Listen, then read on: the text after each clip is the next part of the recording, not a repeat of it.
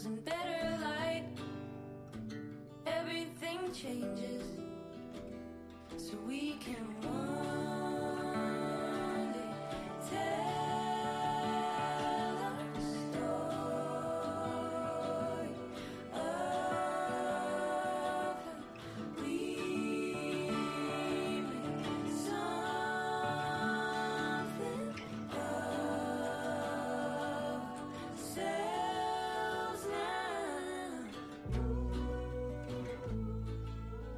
Hi, welcome to Story Guts. I'm Alice Lai. I'm Molly Curran, uh, and this is where we explore what the stories we tell tell about us.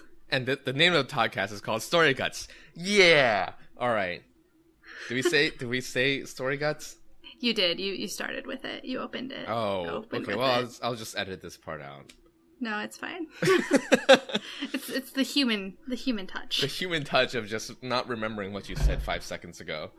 Um, Um, Based on my extensive listening to podcasts, that seems to happen a lot with the with the intro stuff and the outro stuff. I feel like a lot of stuff ends up either getting repeated or slipping through, or people being like, "Wait, did did I say that? Did mm, have I said my name? Do people know who I am? Does it matter? I don't know."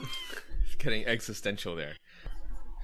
All right, so um, this week we are talking about depression comedies, which is uh, a great and well-known. It's going to be a TV-centered podcast. We're kind of thinking um, BoJack Horseman, Crazy Ex-Girlfriend, uh, Please Like Me, a cult classic. I want to say. I want to say because like a show no one has heard of seems harsh, but a well-known show seems like inaccurate. So. Please Like Me, like a slice of life comedy, like an indie comedy. indie comedy, okay, um, from Australia, and kind of like in the vein, and also like girls, kind of, though none of us have seen the later seasons. And You're the Worst is another one I want to talk about. Oh, you're the worst. Okay. Um, but yeah, I'm trying to as we go. I'll try and scour my brain to see if I can come up with any non-television examples. But um, I feel like TV is sort of where I've seen this done the most. There's um, there's TV, and I think there's like autobiographical memoir is kind of like the 2nd mhm. Um, so I wouldn't say it's depression comedy, but I do. I've, I'm forgetting, but there's one that's like the Adderall Diaries. That one's like not necessarily, maybe not depression, maybe not, but it's like yeah, or David Sedaris, like where it's not. They're not depression comedies. There's more. They're more like, like grim, like or like morbid humor, but like Yeah. not about death, just about bad situations. Yeah. Um, there's also um, there's a podcast called the Hil- the Hilarious World of Depression, um, which I have not yet listened to, but I really want to. I hear very good things about it. Um, where I think it's a lot of like comedians and other sort of funny people talking about you know living with depression and all Which- all the ways in which it can be weirdly funny and it's just Total. I don't know. And it's just total scraping out of your identity and sense of self. And at a certain point, that gets kind of funny. Oh, there's also um, that great um, hyperbole and a half. Oh, Hyperbole famously did of that. course. Yeah, yeah. Uh, that great comic um, co- comic about depression. Mm-hmm. Um, a couple parts that were specifically about like her experience with depression. Mm-hmm. Um, Allie Brosh, I believe is her name. Would you include Owl Turd comics? You know, the I one have where no like, idea what that is. You know, it's it's just like you have like three figures. There's like a human. There's like one figure that's green. It's labeled empathy, and one figure that's red labeled I don't know anger. And then I don't know. They're like punching each other until like a really the sh- the crap out of each other, and like extremely large figure named Depression comes and like punches both of them, and then the human figure is like, yeah, I don't know. I mean, a lot of his work um, can be characterized by anthropomorphize, and he shares a lot of his comics. Hmm. Yeah, I don't. I don't think I know it, but Okay, I mean, um, but you know, may- maybe I feel like. I mean, I feel like it's definitely a accurate statement to say that a lot of like a a lot of the the work creative work that's being done on depression tends to be more humorous in nature i think um at least contemporarily, I feel like the the the link between like comedy and depression seems to be like uh, pretty firmly established in a lot of people's minds. Um, but like the extent to which that accurately captures depression may be kind of like up for Right. It's like if you're depressed, why aren't you more funny? Um, that's what i ask myself i'm like mm, not really well not not you do find you do find certain things funny um wait so before we start i want i just want to tell this story because i think it's one of the funniest depression stories Okay, sure. ever so um a couple years back oh maybe that was just last year uh i was uh very very very depressed i was in my worst depression i've ever been in um and you know seeing a therapist every week and seeing a psychiatrist and um but it was just miserable and i was living alone for the first time um in this apartment that uh, I was on the top floor. It was three floors. I was on the top floor of the apartment, and um, the the woman who lived in the apartment next to me always had her TV on, just like all day, all night. I could always hear it. Mhm. Um, and I very distinctly remember there was one day um, where I was just, I felt so horrible, just like so low. Um, and I was just crying because I was, I was a crier like during that time. Uh, I was a major crier. Um, so I was just crying and crying and crying. Um, and was just like, I'm feeling like kind of, you know how you kind of get that feeling of like, man, look how like aesthetically depressed I am. Like, if somebody saw me, they'd be like, look at this pathetic picture. Um, like it's just true despair. So I'm crying and crying, and I'm like on the ground, like I'm on the ground of my, uh, on the sort of floor of my apartment in my living room, just kind of like crying. Um, and then, uh, from from below, from the apartment below, the all I hear, just sort of like subtly coming up through the through the floor, is men, men, men, men, manly men, men, men, men. men. This woman was watching Two and a Half Men while I was trying to, you know, have my very deep, dark, depressed moment. and I just was sitting there crying as the Two and a Half Men theme song was playing. and I never felt so absurd, but also like it kind of it jolted something me in me. Like it was it was I was like, "Oh no, this is like there the the the aesthetic beauty of my depression is broken. This is now just the absurdity of it, like just the absolute ridiculousness." Um so that's one of my favorite stories. I just love to tell. Right. And before, actually, I still don't know what Two and a Half Men is about. Apparently, it's like renewed. It's a comedy. It's not very good. Um, I keep thinking it's about lawyers, but I think it's because I keep thinking of Twelve Angry Men. Um, Two and a Which is- men. It's it's done. It's it's a very bad comedy they they that finished starred. the Third Man. Well, it starred Charlie Sheen and um. Is he still alive? Oh, yeah, Charlie Sheen is still I, alive. I kind of thought he overdosed at some point. Um, no, I don't believe so. I believe he's still alive. Um, but he did leave the show. His character was killed off, I think. Um, and was replaced by Ashton Kutcher.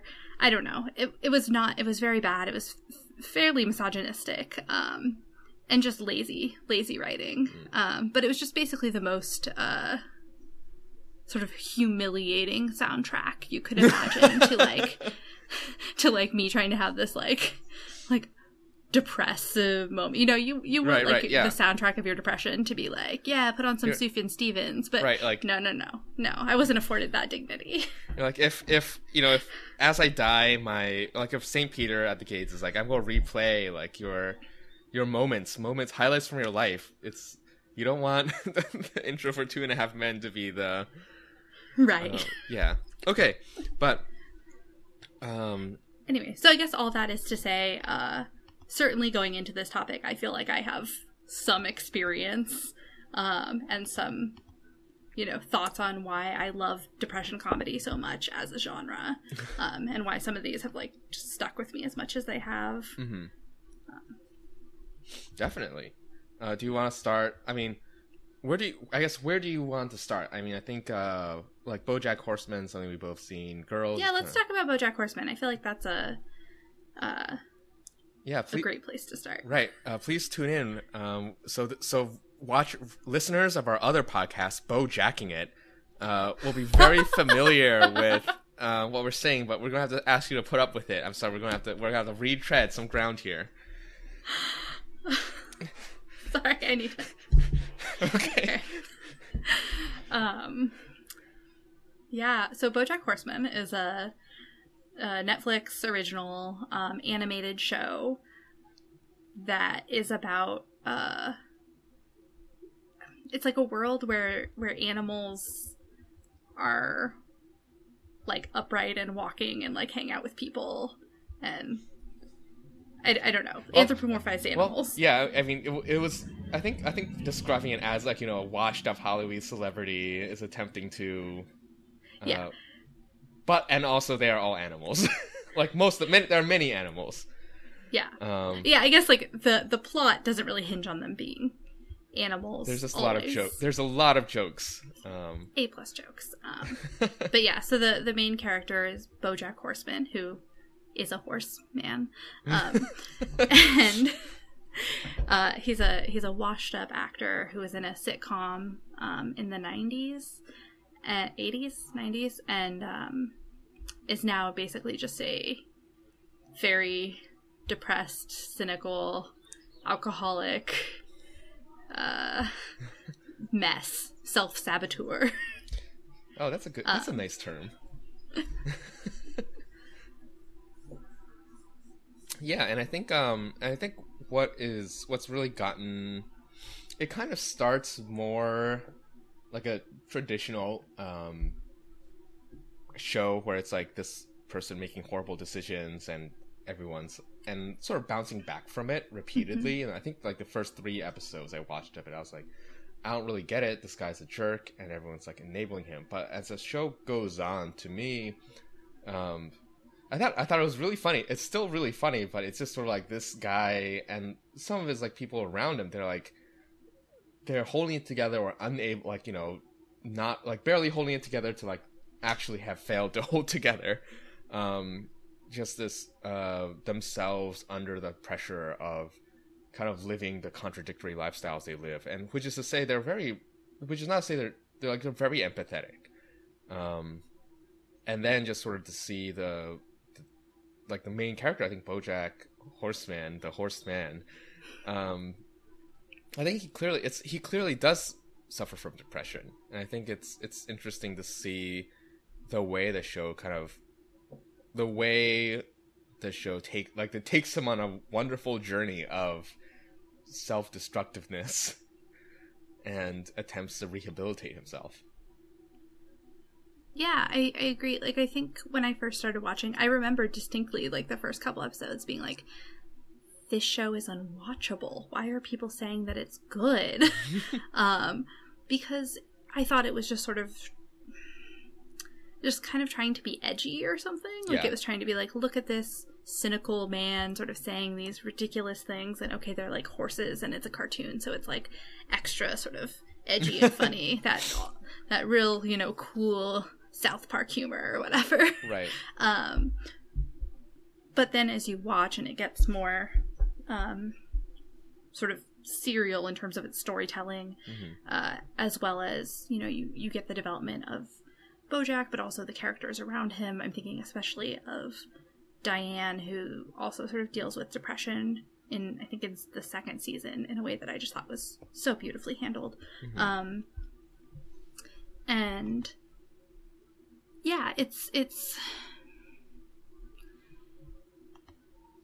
the show does a very interesting thing, or I think it walks a very um a very fine line because Bojack is a really bad person sometimes, and he does he does some shit. we will say, um, and we kind of we know sort of why he is the way he is, um, but that doesn't really excuse some of the horrible things that he does and the show really walks a very fine line of trying to understand like this is a person who is um you know traumatized and mentally ill and sort of suffering in these particular ways and this is a person who is like hurting other people Mhm. and making really bad decisions.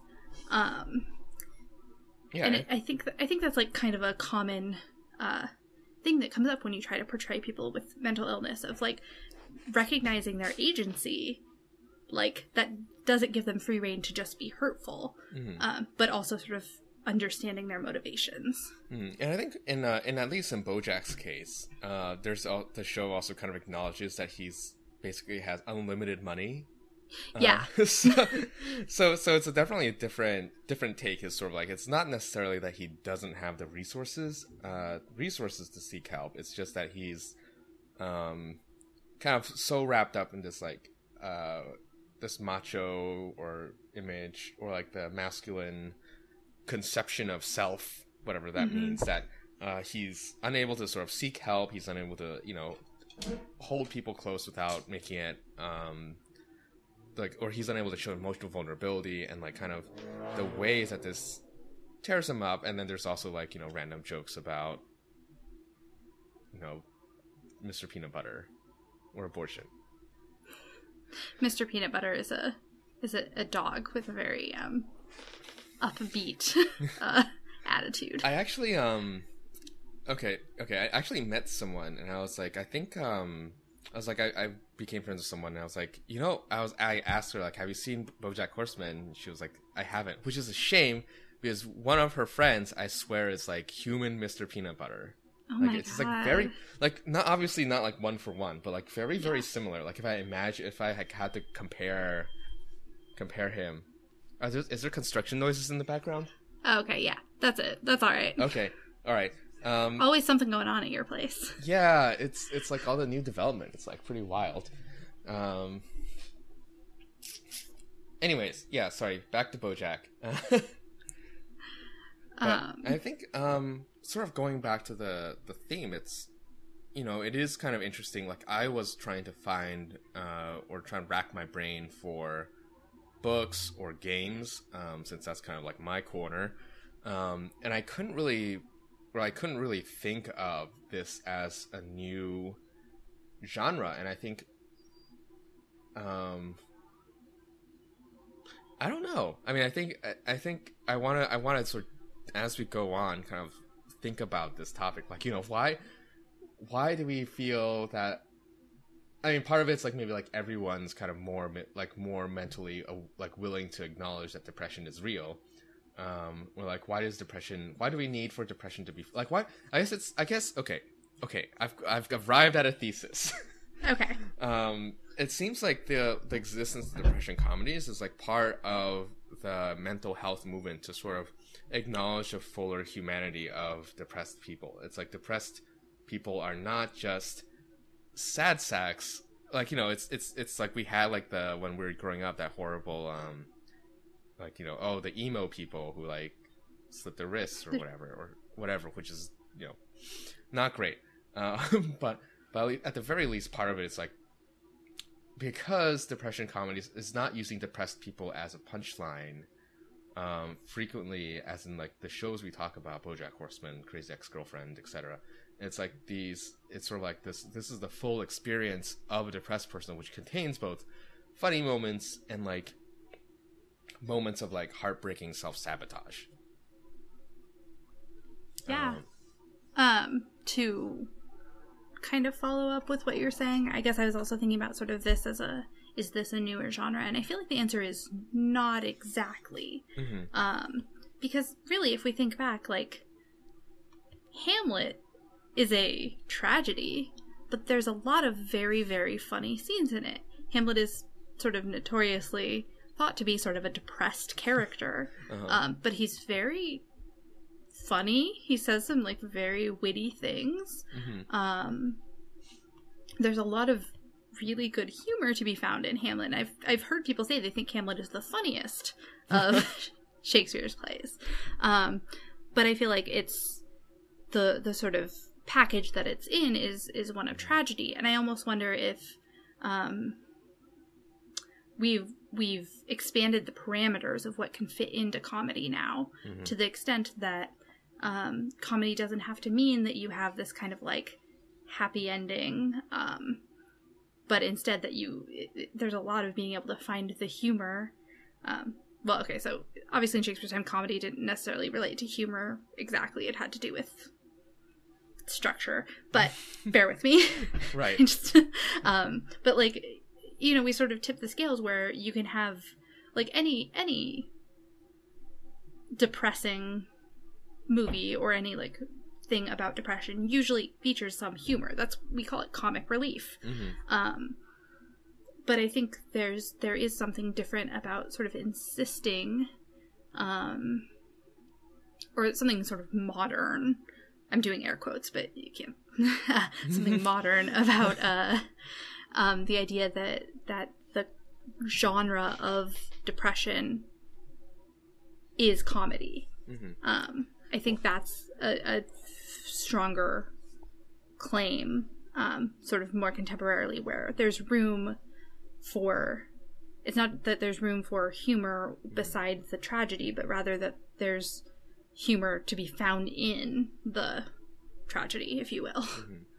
Yeah, I, I'm I'm sort of thinking about um well I'm thinking about two things. One of them is sort of like uh it's like if you go into the novelty stores and there's a lot of alcoholicism, like jokey al- like jokey vintage alcoholicism like things like you know, Alcoholism. alcoholism. Oh jeez.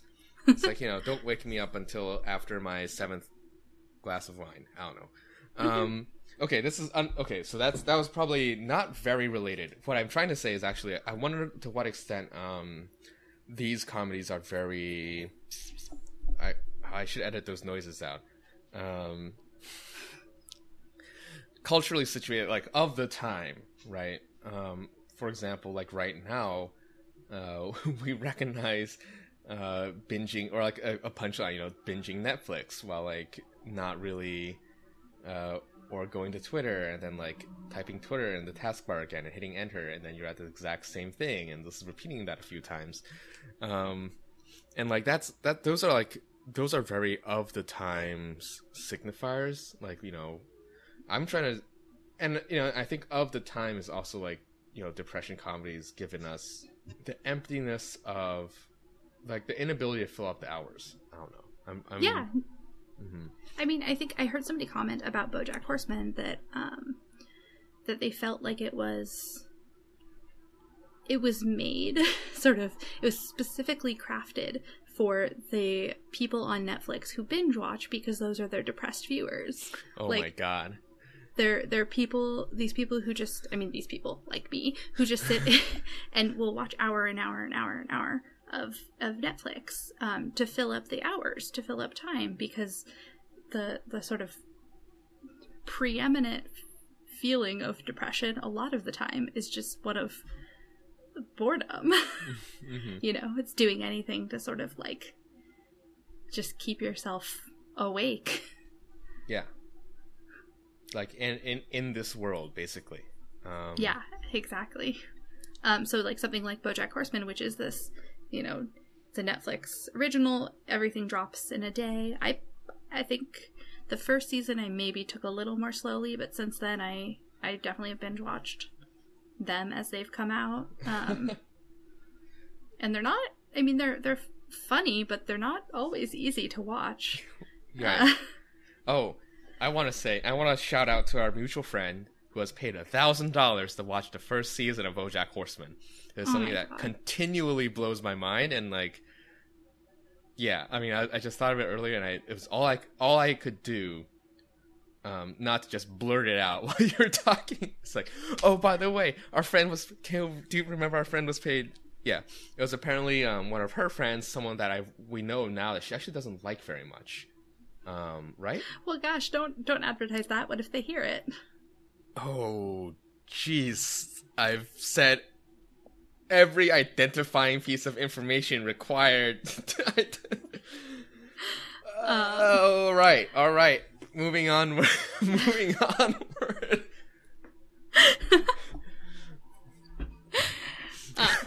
Don't worry, no one will listen to this. Um, but okay. Yeah, Did we want to say anything else about BoJack Horseman? Well, I mean, this this secret will die because it's locked in the most secure of containers, which is a, a relatively unknown podcast. It's Exactly. um, great. Uh, I don't think so. I mean, I think um, nothing very subs- substantive. I guess just sort of like there. There's gonna be a new season. It's interesting how the ending of most seasons, I think, tries to end up with an up note that kind of just more or less very quickly translates to a down note. I think the structure of um, each season of BoJack Horseman has kind of been like there's always you always know that something really terrible is going to happen um, about like two or three episodes from the end and the last episodes usually like i'm trying to remember i know this season i think the last season where he ends on the running note Yeah, that was I feel like one of the most upbeat of the or like Right. most like to me that's still one of the most like realistic but upbeat. Mhm. And season 2 by the way is to me a perfect season of television. Like I I just think it's perfect. yeah Um, season 3 was great as well, but season 1 or season 2 was just whew, phenomenal. yeah um, Um, but yeah, you, exactly. Like there's always sort of some horrible thing that happens right toward the end of the season, and then there's kind of a equilibrium that's reached. Mm-hmm. Although I don't know if that's necessarily true in the latest season. not not particularly i think, think i think he hits kind of his well it's easy to say he hit his lowest point in season two during that well, I mean, you- Yeah, um but he hits another lowest point in season three. It's it's hard to, it's the interesting points as just sh- get lower. right. Um and i think this is something that's interesting like definitely tell me about it like when you're talking about crazy ex-girlfriend or you're the worst because those have had multiple seasons. It's like how do we navigate like part of it is about um the difficulty of getting out of depression. Like how does the show navigate that? I mean without um becoming farcical like i think that's some of the like you don't want to see like bojack horseman can do this um like on, in a in a micro scale, like often within an episode, he has like a revelation and then a backtrack and then like a revelation and then backtrack, and um, you see this on like a larger scale over one season. But like, how many times can you do that before it feels unnecessarily cruel? um, well, it's hard too because there's there's a. I think there's a, a a conflict. I don't know, not a conflict, but there's there's a sort of a conundrum there, um, because that's not an unrealistic way of experiencing, you know, Mhm. depression and and Yeah. mental illness and sort of all the things Bojack's going through, like. To, to have it be in these cycles, to have up periods and then down periods, and you know, to have hope and then to have no hope. Um, mhm. but as viewers, at what point does that become not entertaining or not? Um, you know, at what point does that start feeling so rote that you know we we just want like can't can't he change? Can't something good happen to him? Um, and it sucks because like in real life, like sometimes yes, but sometimes like it's not that direct a route. You know, right it's not it's not easy. I mean yeah yeah i think that's that's absolutely true. It's like it's not easy and it's and it will be a disservice to to like you know have the main character be able to turn their lives around instantly. Um just because that's so often not the lived truth of people with depression. Uh i don't know. I mean it's, it's something I'm, I'm sort of thinking about with the next season.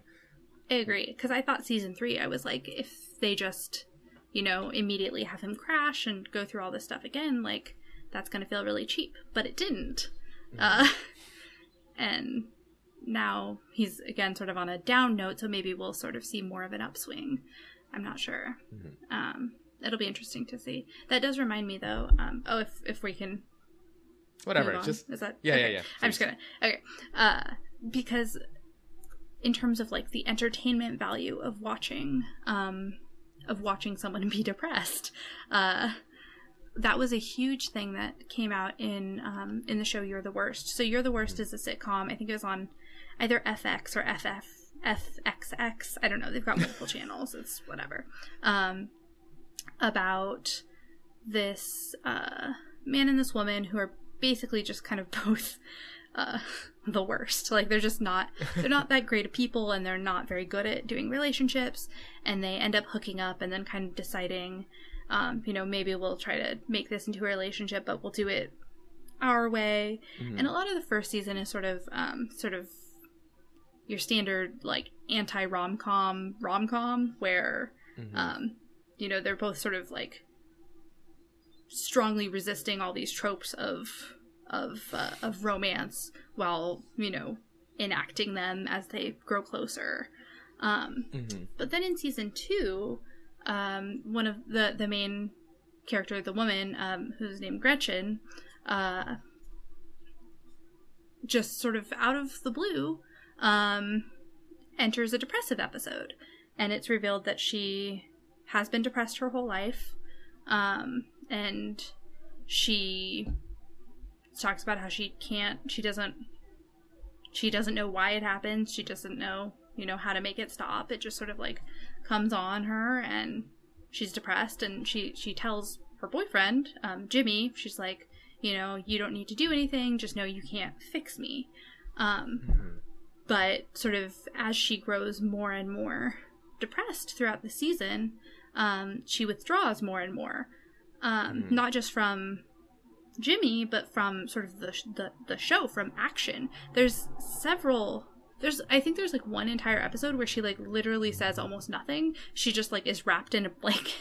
She's Oh, just like wrapped in a blanket and is just like watching things as they happen. Wow. Um, and there's th- there's a yeah there's a degree to which she becomes not uh not sort of entertaining and she's not sort of the wild uh kicky girl that she was before. Um Mhm. and and um and I re- remember reading an interview with um the the producer or something sort of saying like you know it was a real risk to have this actress um basically take such a step back. Like it was a risk for her it was a risk for the show to just sort of like have have one of your main characters become basically like a non-actor like not not doing anything but it felt like the most true thing. Um, and i still like to me that is one of the most resonant um, examples of of sort of the depression comedy that i've seen. Because of that um, that moment where it slips from what i recognize more like the moment where it slips from just this sort of like wild self-destructiveness into this just kind of like uh i don't know almost non-existence. Mhm. um and that they're sort of still able to find the humor around it i mean is great. Like like i said there when she's like wrapped up in a blanket it's very funny. Like it's very funny to watch her sort of in her blanket kind of like poking her head out uh just being like what's going on? Um but uh but yeah it's it's really um i don't know i thought it was a very beautiful depiction and very uh very realistic. Mhm. um i haven't seen the third season yet uh it has it has come out. I think i was waiting for it to go up on hulu which i think it, it may have recently. Mhm. um but i know in the third season it, she starts going to therapy. Um, her therapist is played by samira wiley who people know from orange is the new black and she's Oh, also now okay. on the handmaid's tale. Um she's great and uh and she starts i think maybe starts taking medication stuff like that um Mhm. but I, I'll be cool. interested to see sort of how they handle that um, sort of like recovery story um, after the way that season two sort of handled the the just the mundanity of depression. I think was Mhm. what it did really well. No, that sounds really cool. I think that's and that's something that we don't really see a lot is therapy and medication as uh, kind of the ways you can try to climb back out. Um, no, no, that's cool. Uh, I, I mean, I say this all the time, but I still need. I, I should watch it. Um, You should. Also, Crazy Ex Girlfriend is another show where um, the the main character who suffers from they're they're never entirely clear exactly what she is dealing with, but I know she takes medication and she sees a therapist. mhm. Um, I think she's depressed, um, at least among other things. Um, but she sort of is trying to. The whole premise of the show is like this woman is trying to fill the void of depression with love, and it's just like, oh, if she can just get someone to love her, Mhm. um, if she can get the, get the the sort of this man that she's idealized, Mhm. really this boy that she's idealized, it's somebody who she knew in her youth, like in, in her childhood when she sort of had some originating traumas, of course. Uh-huh. And so she's like, "Oh, if I can just get that that boy to love me, you know, that will fill all the the emptiness inside." Yeah. Um, but yeah, and that's another example where uh, you you sort of see. I think that that actually ties back because you both see the the uh, the sort of steps toward management and recovery, which for her do involve uh, medication and therapy. Um, but you also see, like with BoJack Horseman, someone whose self-destructiveness is also really harmful for other people. Mhm. Um, and she isn't let off the hook for that. Um, Yeah. I, the the creator who is also the star um, or co-creator, she she talked about how she sort of saw the character um, as a as a sort of like singing uh, a singing Walter White, oh my who's- god. um, which I think is a little extreme, but uh, the show's a musical, um, and yeah, she's she she does some really terrible things, um, but yeah, it's funny about it. I don't know, and and and empathetic. Yeah. Um, yeah, sorry, I'm going off on things you haven't read. Oh, No, one last fine. thing about Crazy Ex Girlfriend, though. There's a song in the first season uh, called, I think it's called You Ruined Everything. Um, and it is the realist, like, inner monologue of when you're just in a super self hating, depressive mode. Um, so she's like in this like beautiful ball gown, and it's like just this sort of like diva song on a stage with just the spotlights. Mhm. Um, and she just starts singing like, "You ruined everything, you stupid bitch. You ruined everything, Oh. you stupid, stupid bitch." And that's like, it's just her like berating herself, um, Mhm. and it's just like, oof, it really gets me every single time. It's like just devastatingly raw, um, and still funny. I don't know. It is funny in the Mhm. way that, like, I guess me crying on the floor while Two and a Half Men Plays was in the funny. background. Like, it's just because you you recognize the just absurd reality of it. Right. It's the the level to which I don't know. You're like, this is yeah, like this is absurd that I'm feeling this way, but I also like there's you you you've got to laugh. I guess is kind of like the uh Do you do you remember uh, that episode of Parks and Recreation where Chris has the flu? Uh, the Rob Lowe's character, and he's like in the in the he's like the super fit guy. you said Rob like, Lowe's character as if I would narrow things Sorry, okay. Yeah. The super fit guy, you know, who's like always running and stuff, No. and like very positive. Literally, nope. No? Okay. Well, anyway, he's in the hospital. He has, uh, he's like always super, super fit. So he's like freaking out because he's sick and he has the flu Mhm. and he has diarrhea. And he just like, he's just like to himself is just like, stop pooping. um, but I, I weirdly always think of that. Like when I'm like when I'm on a crying jag or something, where it's just like you can't stop your body from having these stupid responses, and you're just like, stop crying. Sorry, that was very random. that's actually no no no that's that's great. Uh, um. Anyway, so that's. Uh, I hopefully will get the chance to talk. I really want to talk about Crazy Ex Girlfriend more because I think it's one of the smartest shows ever. Um, but I think in terms of the depression thing, I sort of summed up the the the main things about it. Um. So we we can talk about something you've actually Right, right. Well, well, we'll have to actually. I'll have to watch it. Um, you this, you should. so, it's phenomenal. This is like Um, I'll watch it if you watch a second horror movie. Actually, no. I mean that does. Is that even a thing? I don't even. No, whatever. I'll just watch it. In fairness, I've watched two. Well, I watched two horror movies. Get out. I'll watch two this year. Okay. I haven't watched Get Out yet. I really want to. Um, I will Are- watch Get Out. Are you counting *Handmaid's Tale* as horror? No, I'm. We watched uh the the following. It follows. It follows. It follows. What a classic. Um. Okay. Uh. Well, I mean, I was going to talk a little bit about Rick and Morty, but it's not. There's not a lot to it. Um. It's it's more like incidentally one of the characters is shown as kind of depressed, but the show is kind of also unapologetic about it. Um, I might return to the show later, but for now, I'm just going to table it.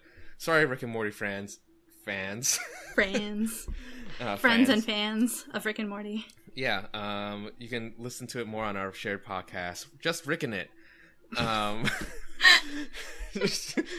uh, they're really all of our other podcasts are really just variations on one joke. Um, but if we if you want to go back, I was actually watching uh, more Please Like Me uh, lately. It's like the third season or the the latest season. The latest season, I haven't seen it yet. Yeah, which is so I'll avoid. Yeah, but I think um, I think it, it is kind of notable. I think one Do, of the do you want to talk a little bit more about like what it is? Just Yeah, like, yeah. give a brief. Okay. Yeah, for sure. Um, so so in a way, it's a like Australian slice of life, um, kind of. I want to say sitcom. It's like it's like very rooted in like real experiences, while also being like very very funny. Um, kind of partially about like it definitely touches upon mental illness. I think um, like part of the plot of the first season's kind of uh, like well the main character finding out his mother's attempted to commit suicide um while also i mean it's While simultaneously like realizing that he's gay. Like the first Right, episode, it's yeah. literally the main character realizes he's gay, mhm. has his first like romantic experience with a guy, and then immediately thereafter finds out that his mom has attempted suicide. Mhm. But it's a comedy. right it, It's it, a very yeah, funny show. it's a comedy and i think um uh and i think it's yeah like for a part of the second was it the second season that um that rose is in uh Mhm. psychiatric care um and that he dates someone with like anxiety um i think it's i don't know i mean i think i think part of part of the show what's effective about the show is sort of um like you said like the pressure like just just the like finding the humor in very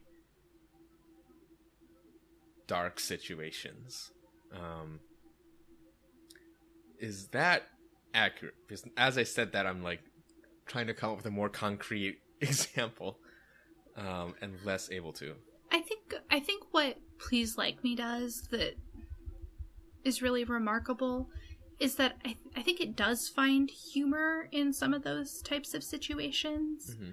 Um, but it finds a kind of humor that isn't trying to make you laugh. It's not. It's not. It's not even the absurdity. It's like it really is just the, the the the realness of it. The way that life hmm just kind of comes at you fast you know, yeah, exactly.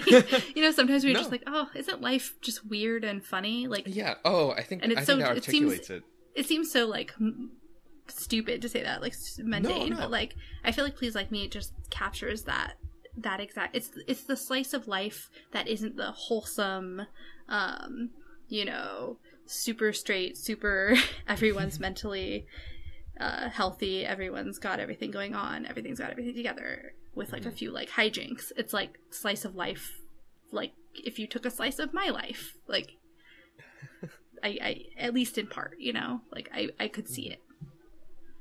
Yeah, for sure. Okay, I, I think what you what you're getting at is a really cool way to sort of say what what is funny about these is some of it's like it's about making you laugh, but some of it is just sort of recognizing that um that living is like that the act of living, the act of like waking up, the going to a job, making food for yourself, whatever.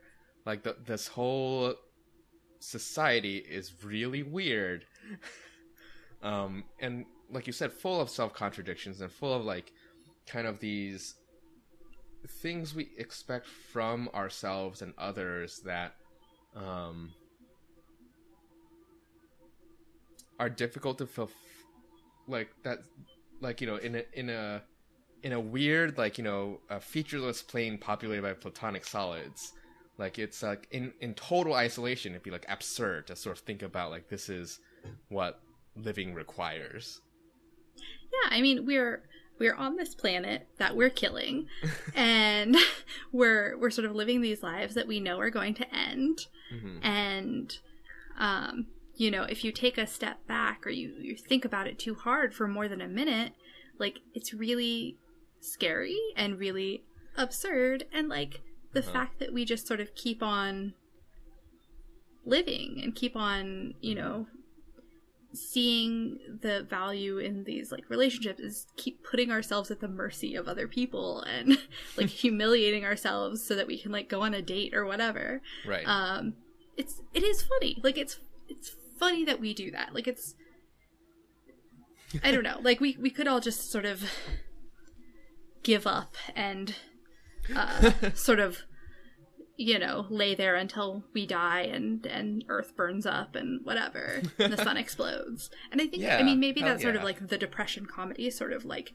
niche is that the, the depressed person um i think has one of the clearest views of that um that absurdity of that or- yeah exactly and you know sometimes sort of falls into the god maybe i should just give up and not do anything um but then you know when when they don't when we don't like you know that's that's kind of a powerful thing too it's and it's maybe especially funny but maybe also especially like heartening or something hmm Like in that specific moment. Um, yeah. Well, we're we're nearing the end. Um, so do you have any any concluding thoughts uh, before we launch into our revered tradition of listing what we've seen, read, and watched in the last week? um i don't have anything did you want to talk about girls i don't i don't know that i have it's anything a to say about it's girls It's been a very long time since I've seen it. Um, so I kind of just wanted to loop it in in that you know, I think the first two seasons at least were just sort of uh, when it was still popular, um, just extremely real kind of examinations of self like you know this this self absorption self destructiveness um in a way that was funny and also like you know quote unquote too real. Uh but i'm not sure i have any more. Well, and I think going off girls that that's sort of a good moment to sort of stop to be like all these examples that we've come up with anyway are extremely white. hmm I mean, I guess I don't know if we can. eh, I mean, I would say BoJack Horseman is extremely white. He's a horse, but he's a horse but he's still right right I don't okay. know. It's it's a, if um, yeah yeah but like uh you know all of the lead characters in all of these shows that we've talked about are white or a horse and uh and um i think it's interesting that so many of them are female um i don't know what i would say about that exactly. Um though i mean obviously like and please like me josh isn't himself depressed but it's his mother. Um right. but then it's his boyfriend who is severely anxious so i don't know. Uh, but anyway i guess it's just worth sort of like noting here um the the particular kind of limitations of of the stories that are being told oh Um, absolutely yeah I mean, and Thanks it's usually like these out. are fairly affluent people. Um, I think the the the depression is maybe only can only get this funny when you aren't uh, starving Fight- to death right or fighting fighting, fighting to life. survive. yeah Um, so I don't know, but uh, but it's still a really interesting. I don't know. It's a very interesting genre. I think it's it's got a lot to say and give. So anyway, yeah on thanks. to I mean, I I've been playing a lot of Zelda. That has been is this uh, Breath of the Wind? Wild? Oh. Breath, Breath of the Wild. yeah. No, I mean I've been playing I've been playing a lot. Um that's like kind of uh, interesting to me as a person like this is one of my first 3D Zelda games and actually it is my first 3D Zelda games. Uh or and which is interesting to me because like as a quote unquote gamer, um Majora's Mask and uh that moon one, Ocarina of Time are considered like one of like the most like extremely foundational games. Wait, Um, and you've never played Ocarina of Time? mm-mm. I never owned a N64. I've Look, played Ocarina of Time. whatever, whatever. Well, you'll be glad. This way, you can ride a horse around too. Um, Ah. It was actually pretty funny. Yesterday, I was watching Theru like spend 30 minutes trying to track down a horse. Like she first she found a horse, and she went to a stable, and, and there's like some kid who was like, "Oh, by the way, like spotted horses are more docile, but like solid color horses are faster, but like more wild." So she then spends the next 30 minutes like trying to sneak up on a horse. um, jump on top of it. Like one, she needs to sneak up on a horse without it running away, so she can't like she has to use the right angle. And two, she has to jump on a horse and then not have it throw her off uh, before she can like calm it. Which it was just, anyways. Um, so that was like my primary uh, primary thing. I also read a couple new um, read a couple articles I shared with you uh, in the Slack channel. Let me look up. One of them is um, uh, one of them a user's guide to my stupid name, um, which is Who's that by? That? it's a trick question. Who's that by? Oh, oh, I was about to say. I, I was Okay. looking it up. Um, uh, Sachi Cole. Um, and you know, I think part of it is like as a as a second generation plus uh, immigrant, um, dealing with like not only people mispronouncing her name, but also with kind of the the fact that she doesn't really know how to pronounce her own name um, and like the, the the feeling she gets when she returns to India, like and is around family, um, and hears her name spoken there, uh, which I think it's it's a very funny piece, um, and it's a very kind of, uh, I guess, real piece for a lot of people who don't have like names that scan very easily.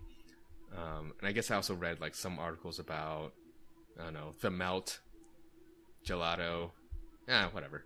Um, how are you, Molly? Um, so I just read uh, Everybody's Fool by Richard Russo, which is a Mhm. novel about a sort of working class town, um, mostly white, in upstate New York. hmm Um, it's the sequel to Nobody's Fool, which is like a older book. I don't know. It's one of my dad's favorite books. Uh-huh. Um, and it read like something that would be my dad's favorite book. It's um, it was entertaining, but it was it was just definitely um, by and about uh, uh, white heterosexual men. Um, which is not my most favorite topic, um, but it, it was entertaining. Um, other than that, I'm uh, currently reading The Turner House by Angela Flournoy. I'm not very far in it though, but it's um, pretty good. It's about a, a black family in Detroit who's trying to figure out how to sell off their sort of sick mother's house, the house that they all grew up in. Um, Mhm. It's got a little bit of uh, ghost action in it too, so um, I, I was like, ooh, this is thinking about haunting. Speaking of which, I have been kicking myself since last, whenever we last recorded, Uh-huh. because I'm like, how did we talk about hauntings and women's pain and blah, blah, blah, and not talk about Beloved by Toni Morrison? That is my bad. Oh. We will talk about that the next time we talk about haunting, because that is a huge, huge oversight. Mhm. Um, yeah, my no excuses. Um, um, and other than that, I don't know that I've been. Uh, um, oh, I read that uh, profile of Hillary Clinton by Rebecca Traister, and it mostly depressed me. Mhm. So, Oh yeah, yeah, I read that too, and I think it did have like a similar, maybe not as strong effect, but it was. Um, for all, I mean, this it's an entire topic that I think neither of us really want to get into. Um, except in our other podcast, Clinton it. Uh, that's not really, not really working. Um, about kind of the role that misogyny plays, and I think, yeah, I mean, like neither, neither of us are going to say that she did a perfect campaign or that she was a perfect candidate. Um, oh yeah, far But- from it, but yeah, for sure. Um, but to but to look at the way she was received, uh, both then and also after um, the election, uh, was illuminating. Especially as we're kind of, um, I think one of the quotes I liked from the article was that um, I forget whether it was Clinton saying it herself. Um, what this is that she was like they were looking for someone to blame uh, for Trump, and I think you know her campaign was not zero percent to blame, but like to put so much of the blame, so much of the personal liability, so much of the uh, "you did this to us" hmm um, on Hillary. Like while you know, while it's not one hundred percent inaccurate, um, the level to which it's been levied is not is telling, I guess. Um, Yeah. If we look back at Gore and Nader, there. Okay, I was like a baby at that point. I would not be have been able to really like giving you like a insightful fifth graders breakdown of that.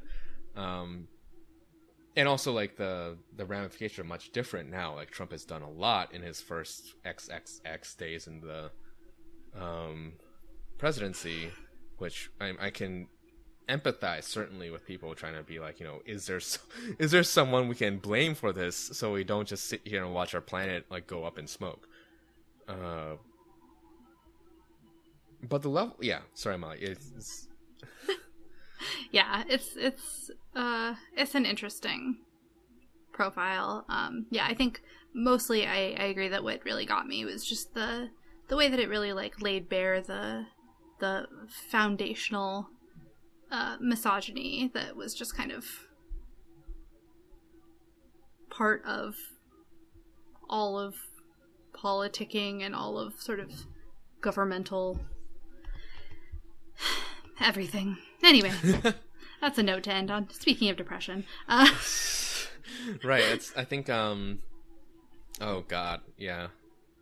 Too bad none of us have watched the, the political shows. Otherwise, I'm sure we could do like another episode about like Veep 24, uh, I did. I did keep seeing a clip from Veep where Selina's like, um, what did she say? Selina's like, I'm not depressed. I just, you know, I'm disappointed in everyone around me, and nothing turns out right, and I'm always sad. And don't say it's because I'm not sleeping because I'm getting 14 hours a night.